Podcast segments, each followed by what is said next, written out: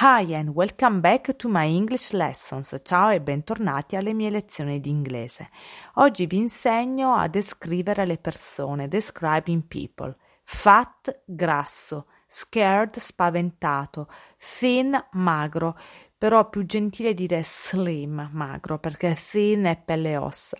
Angry, arrabbiato, sad, triste, sleepy, addormentato, ugly, arrabbiato, nice, simpatico, simpatica, happy, felice, tall, alto, short, basso.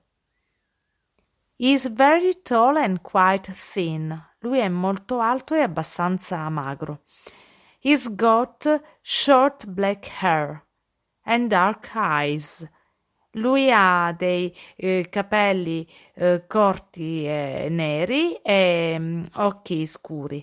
He hasn't got glasses, non ha occhiali. She's of medium height and rather plump. Lei è di altezza media ed è piuttosto cicciottella, plump, P-L-U-M-P. Her hair is uh, wavy and not long.